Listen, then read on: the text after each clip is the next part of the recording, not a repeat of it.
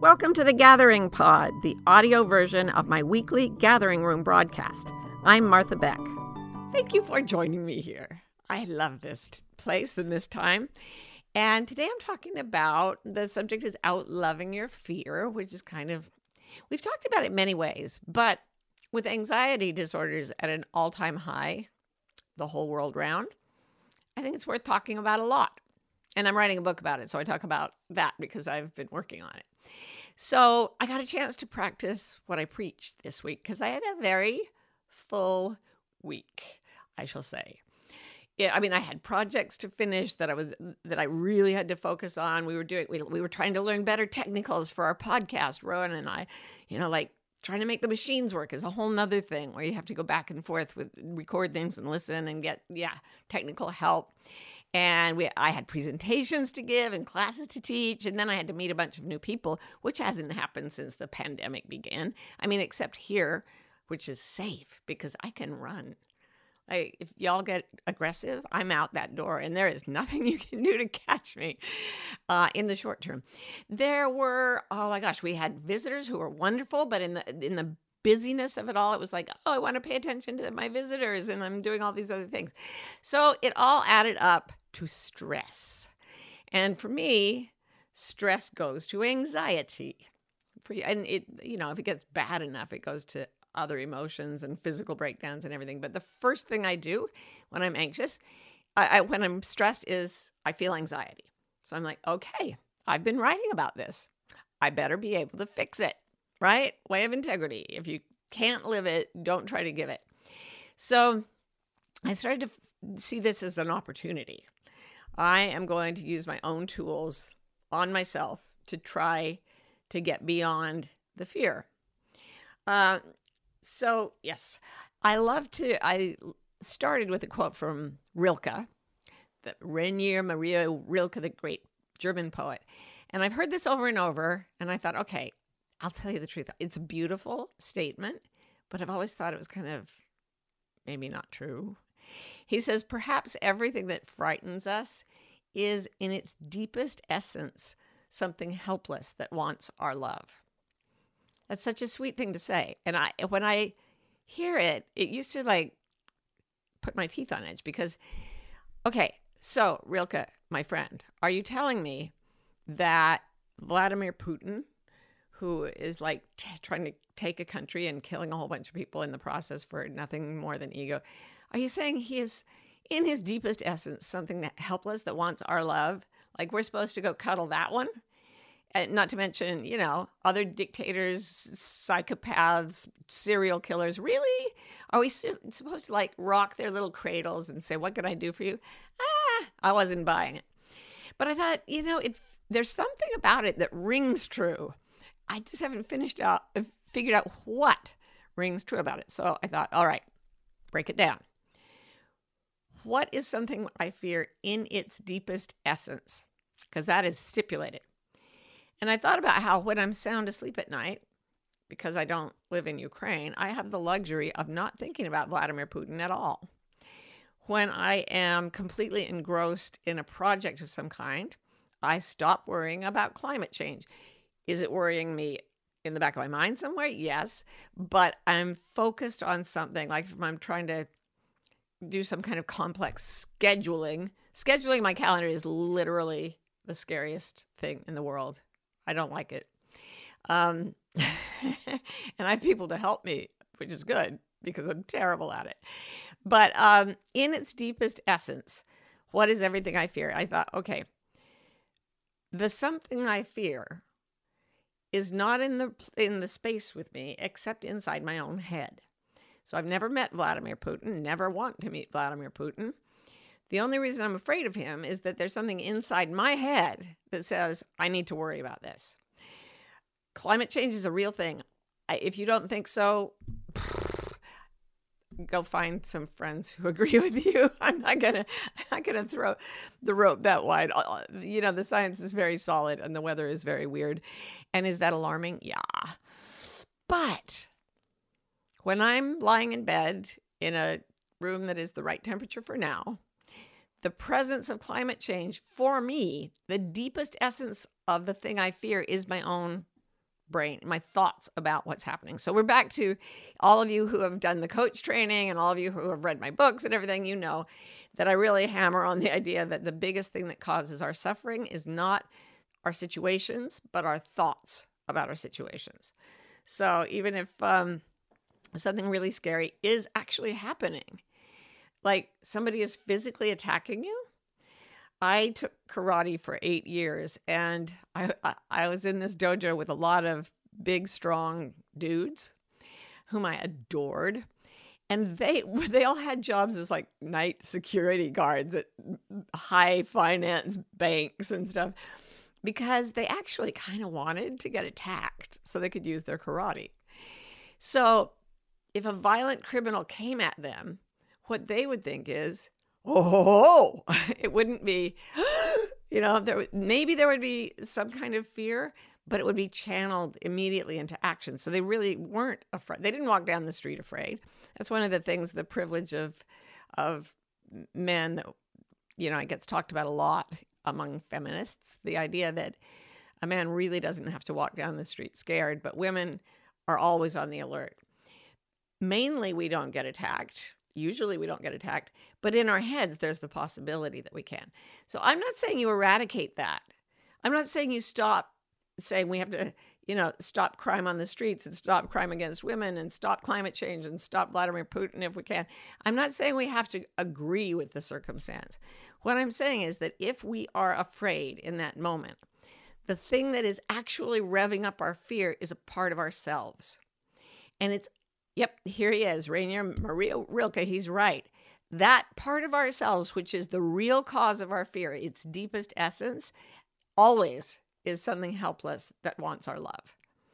So, um, I, I've been writing this book on um, on anxiety and how to get out of it, and when you when I get to the issue of um, the part of our minds that scare us, it's it happens as I've told you many times in the left hemisphere of the brain primarily. And the reason we get anxious, so animals when they're not in the presence of something frightening will just settle down and sleep.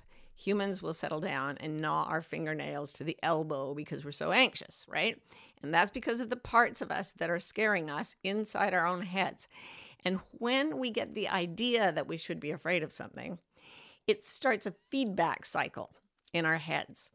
So, a feedback cycle in behavior is like if somebody yells fire in a crowded theater and runs for the exit and nobody else believes him, it'd be like, oh, that guy is afraid and he's running for his life. I hope he gets I hope he gets help. But if another person then goes, "What fire, fire," and and everybody starts getting, "Oh no, fire!" and they're they they all start to run.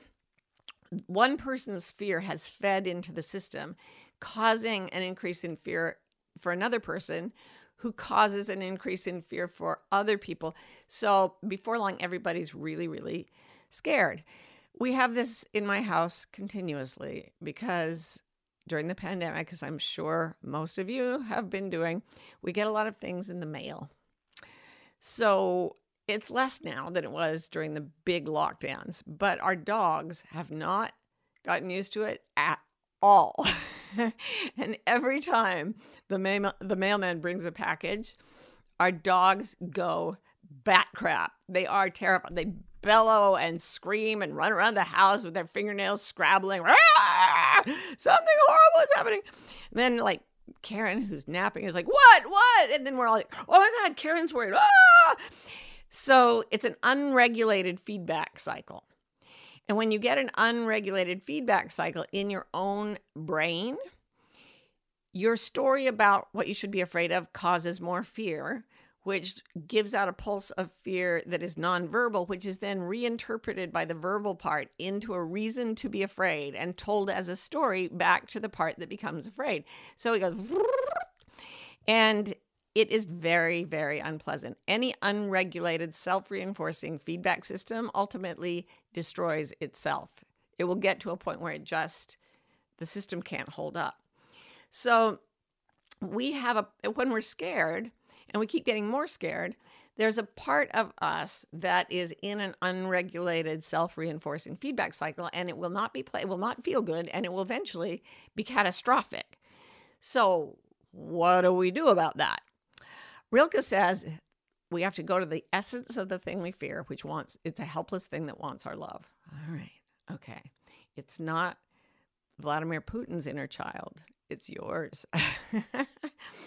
It's not um you know it's not the weather scientists talking about climate change, it's the part of us that starts to like extrapolate all the nightmare scenarios of what could happen to us, to our children.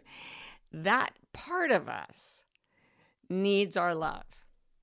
So what we do is we go into the we go and find the part that's caught in the cycle. There's a part that's caught in this unregulated cycle and it's you can assume that it's a child um, it usually is. And what it's trying to do is preserve life and health for you and all the other parts of your system. So, this part of you has taken on the responsibility of scaring you enough that you won't allow things to harm you, like Vladimir Putin or climate change. It doesn't know that those two things really can't be controlled from inside your bedroom right now. So, I mean, we can do what we we contribute to good causes and do social activism and do all that yes but if you're trying to get to sleep and you can't you can't stop being afraid you need to figure out how old this part of you is the part that is really afraid the part that is, it gets triggered right? By events in the world by people's comments on facebook by people um, yelling at each other on tv it's going to trigger these helpless parts. And if you go in and you talk to them, you'll say, "All right, okay." Um, you're just a kid, and oh yeah, I remember my your parents used to fight. So my parents used to fight. Oh, we had parents that fought, and this is triggering us with a whatever. So you do a little bit of therapizing on yourself. But here's the thing: going back into the part of you that's afraid and analyzing the reason they're afraid reinforces the negative feedback, the feedback of fear. I'm going to say that again because it's really important. So, the Freud believed that if you just talk about your problems and you can get to the root of them, okay, I um, don't like hamburgers because of my psychosexual development and my relationships before I was five years old. Okay, you can spend a lot of time going down those alleys, um, down rabbit holes. Um, so, uh, you can't, talking about it, the talking cure, talking about it endlessly, why you're afraid, does not stop the feedback loop of fear. It increases it. It's like, yep, I have. Not only does Vladimir Putin scare me, but my own parents scared me. And that's why I'm so scared. So you're giving yourself more reasons to be afraid.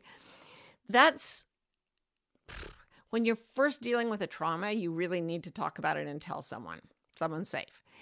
But if you do it over and over and over, you just get an unregulated negative feedback cycle. So instead, what I have been practicing, and it really has worked for me, is first you recognize and validate the fear.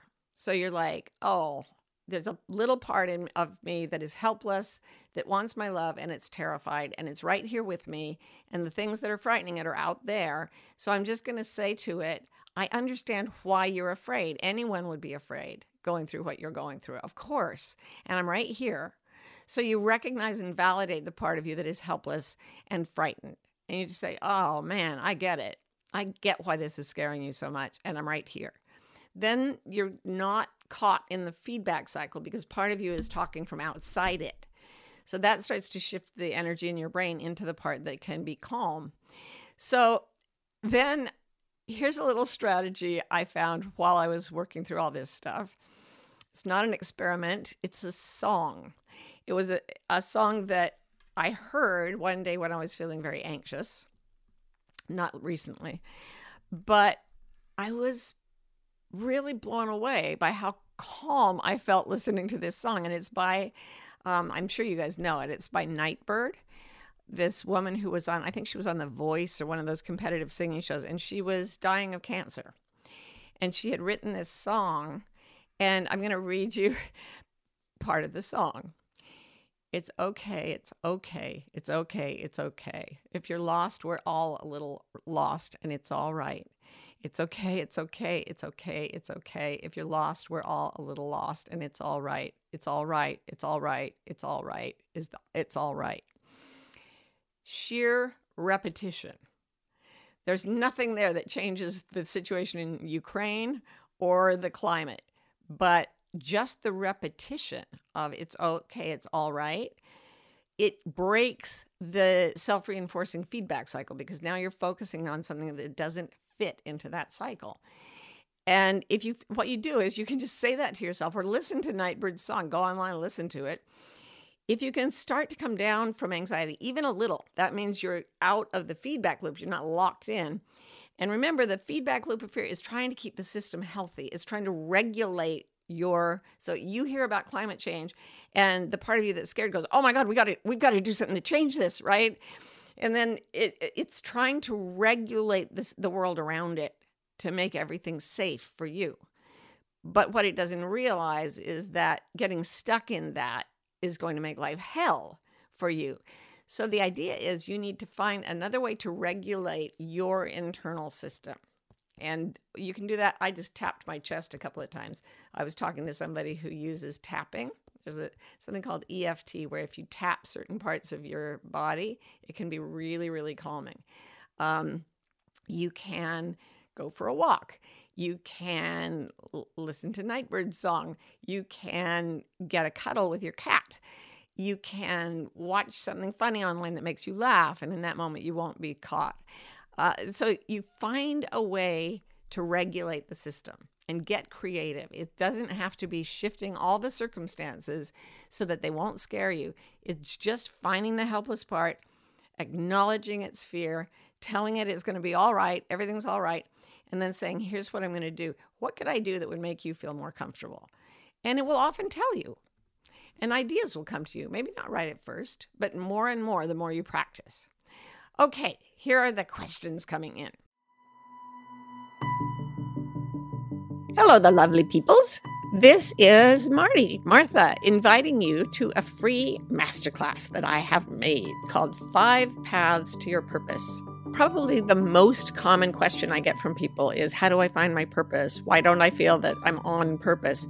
Well, it turns out there are certain things you have to do to find your purpose, and I broke them down into five and I made a little masterclass about it. So if you'd like to see it, just go to marthabeck.com slash purpose and you will be able to watch it without any charge at all. So Kirsten says, I've been anxious about becoming anxious again. That is the heart and soul of anxiety disorder. The feeling of fear is so frightening that we become frightened of our feeling of fear. And so that feeling is frightening. And just a, that is the mechanism. Yeah. Kirsten says pre COVID, I dealt with anxiety constantly. When everything shut down, I detoxed from everything and the anxiety went away. Now I'm starting to reemerge and I don't have anxiety or even stress. I'm just enjoying everything. I have moments, though, of thinking something's missing, and then I realize it's the anxiety. I read a, a terrific book. Um, this last week by a woman named Katherine May.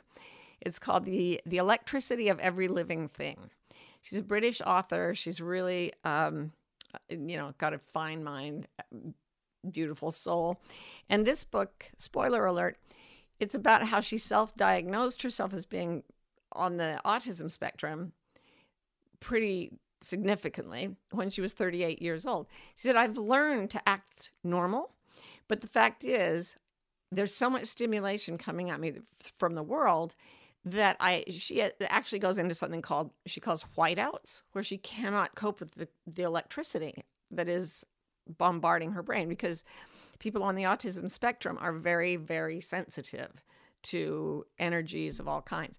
So what she said was really interesting to me though. She said at one point in the book, if I'd been if I'd lived 200 years ago, I would never be in big crowds you know, if I was just in some village, I would not have electric lights flashing at me from every part of everywhere. I would not um, travel on, in crowded transports that have flashing lights and are moving really fast and everything. And she said, I could have been way out on the spectrum of autism. And because the world doesn't assault, wouldn't have assaulted my senses as much, I might not have been so triggered. And it would have been just like, okay, this is my way of being, but it, it never becomes a, disability of any kind um, at her level because there wouldn't be anything, all her triggers would be missing. So I love that idea that we evolved from a much softer, gentler world and that all the energy coming at us all the time can really trigger our anxiety at a neurological level. And I would really say come out of the pandemic lockdown slowly and test while you go. I mean, Kirsten seems to have overcome it. But if you, for me, getting back into places where I'm traveling and I'm with people that I haven't met before and sometimes in crowds, I can feel that I could go back to that, to being a, a much higher level of anxiety because I've, it's just our surroundings can trigger us. And then you have to really, really deliberately go in, find the part of you that's been triggered, and help regulate the system for it. Dr. Donna says, How do we find that helpless part of us that wants our love if that part is, is so deeply hidden or that part is so young it lacks verbal skill to share its fear? Good question. I always start, and I've always done this in coaching, by saying, Feel the emotion and let it get big. So maybe this particular emotion is anxiety about climate change. Find the feeling of it in your body. So if I look for anxiety about climate change, it's like all the way from my eyes to my heart. Right. That, okay. So let it get big. Ask it what it wants to look like. Mine looks like a shield. It's interesting because I usually get animals and things, but it's a shield that comes out this way and then down to my heart. And it's trying to armor me against being in despair. So then I say to that shield, you know, um, so you you need love. You, you're trying to regulate the system. You're trying to protect me from harm. So I just say to it, yeah, how how are you? How's that going for you? And it says, oh, it's really hard and it's not working very well. And then I say to it, well, maybe I could put you down. Where would you like to be put down? And it will say, okay, make me a, a, velvet box or whatever. You could put it on the couch, you could put it outside in the grass, whatever, wherever it wants to be. And then imagine yourself setting it down. Or if it's, say, an animal or a baby or something, you, you can just say, you can feel what it wants. Very often it wants to be picked up and held because that is safety for young children. So you can imagine yourself picking it up and holding it and saying, I've got you. I'm right here. It's all right. It's all right. It's okay. We're all a little lost. It's okay. I've got you. So, yeah, you can just visualize it and then ask it for what would help it because it's been trying to help you. Always, all the parts of us are trying to help us. Chris says, What if you have trouble finding your inner child or getting them to talk to you? I can find the situations in my life that are affecting, but I have trouble tracking back to them. You don't have to track back to the situation. It's really a matter of where is this thing, this sensation in your body. And it doesn't necessarily have to feel like an inner child. It could feel like a ball of light or um, you know, a pair of galoshes. But the the trick in this type of methodology is to let your imagination work. Because if you can imagine your fear as some kind of person, place, or thing and start imagining a dialogue with it, you are using the right side of your brain because that is very imaginative. And your the right side of the brain is uh, feels your physical sensations and your emotional sensations. So if you can, if you're starting to imagine having compassion to part of yourself, um, you don't need to track anything back, and it doesn't have to be your inner child. It's just the helpless part of you that needs your love, and it will tell you what it needs if you ask it. And you might go off. It might not work a few times. Eventually, it will. It will. So, yeah, we're trained not to notice our own pain. So it's hard to track it at first, but it's very, very attention getting. Suffering gets our attention. So eventually we do track it. So City Lotus says, Do you ever talk to your inner child? For instance, say, I know you're afraid and I'll take care of you. All the time, constantly. And I go to other people and say, My inner child is worried. It wants to be taken care of. And they're like, Oh, yeah, we'll take care of you. Yeah, I, I have a friend who, there was a meme um, going around with this little girl. And her mother says, ask for something by its proper name. And she says, I'm just a baby. I think I've told you this before. And then the mother says, Yes, but you still have to do it this way. And the baby goes, I'm just a baby. And I, I, I got a text message, a, an audio text message from one of my friends who is the most competent, like, she runs empires. She's incredibly brilliant and just never seems to have the slightest worry. And she, she just sent me an audio file that said, I'm just a baby. And I'm like, oh, I've got you. I've got you, baby. I'm cuddling you right now. So you can go to your friends. You can tell your dog to take care of you. Our dogs won't. They're busy barking at Amazon people. But um, yeah, you can definitely use all, throw everything you have at helping this troubled part of you, that is, this innocent, helpless part that wants your love. Um, AG says, How do we distinguish between a fear that indicates there are stakes involved and we should go for it, Liz Gilbert style, and anxiety that indicates the wrong direction to go? This is one of the commonest questions people give to life coaches. And um, coaches trained in my system know this metaphor. If you are standing above a sparkling blue swimming pool on a very hot day and you're thirsty and sweaty and you really want to get in the water, but it's a long way down, that's a fear you might want to just go forward and, you know, feel the fear and do it anyway. Liz Gilbert style. but if you imagine the same day, same diving board, same pool, but it's full of toxic sludge and it reeks and it has algae in it and like garbage there will be the fear of falling is the same, but there will also be no desire to move forward. And that's how your body, I mean, the more you use your senses, like you drop into not just words, it's okay, it's okay, it's okay, it's all right. Those are nice words. They are associated with calm in our bodies. But it's just hearing the repetition of the sound that is calming to the part of the brain that's non-verbal. That's why we say to babies, it's okay, it's okay, it's okay. It's the sound that we need. So if you're standing on the diving board and you're nervous, but you want to go forward, that's when you go forward. If you're standing on the diving board and you're nervous and you're also repulsed, don't talk yourself out of that fear. Don't do it. Don't go forward. Back up. Go down the ladder. Okay. Laurie says, is hopelessness a form of anxiety? Sometimes, I mean, it's, it's a reaction to the same kinds of situations that can be ca- that can cause anxiety. So if you just feel like, oh, the lunatics are in charge of the asylum, there's just, uh, yeah, there's a fear of what's coming, but you've chosen the avenue of depression. So the the the five responses to danger are fight, flight, freeze, faint, or flop. Sorry, those are the same. And uh, fawn, which is where you try to please people to get out of danger.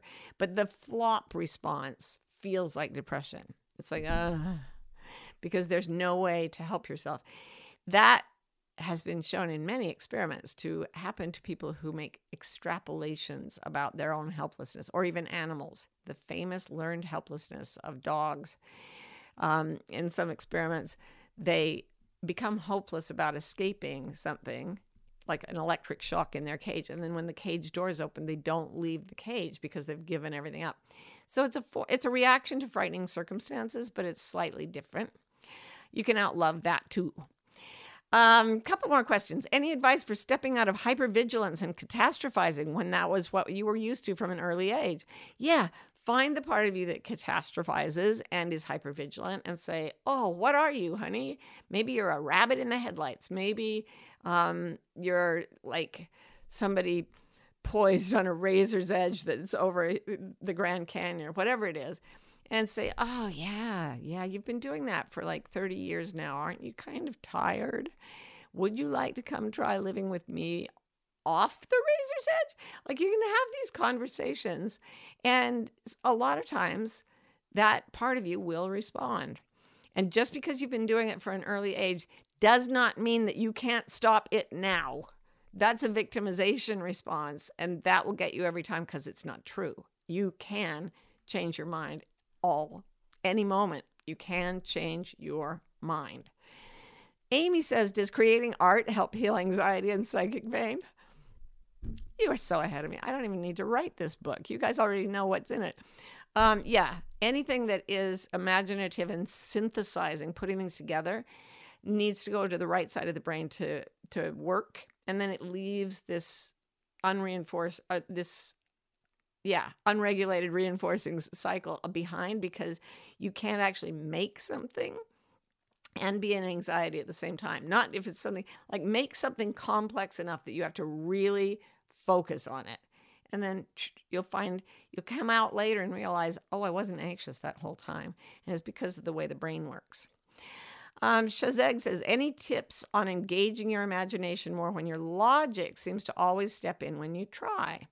Yes, I would spend my time if I were you imagining what my logic looks like. I would draw pictures of it.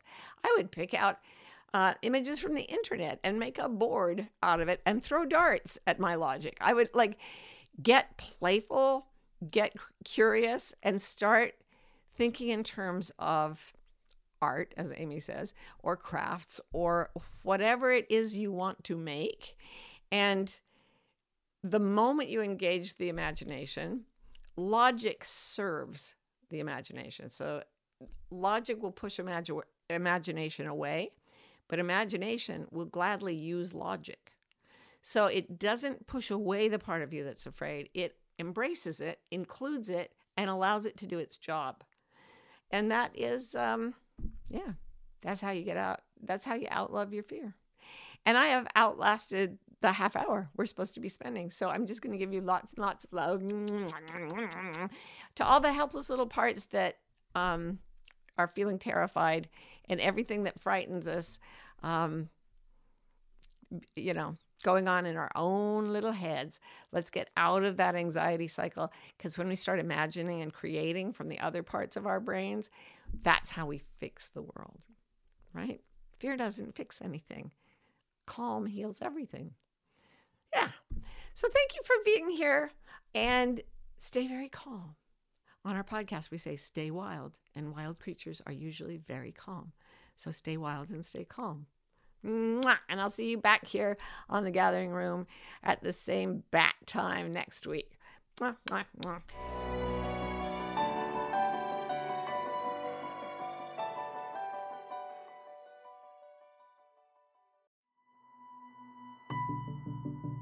It's a bewildering moment to be alive. That's why Martha Beck, me, and Rowan Mangan, me, created Bewildered, the wildly successful podcast for people trying to figure it out.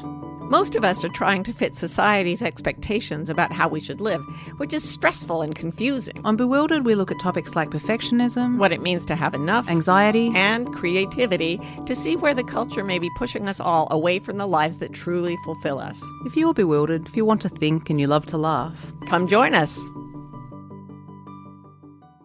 For almost 30 years, I've been teaching people to do something that I call reading your internal compasses. I believe we are all born with direction finding mechanisms that are inherent in us and will help us find our best destiny. Uh, a few years ago, though, I realized that a lot of people were getting very, very anxious. And this is true. Anxiety is going nuts all over the planet. So I spent five years researching and writing a book about how to read your compasses and lower the anxiety that's getting between you and your right life. And I'm very excited about the book. It's coming out in 2025, but I would love to teach you about it before the book comes out. So this summer, I'm doing a course called The Wayfinder's Compass Moving Beyond Anxiety.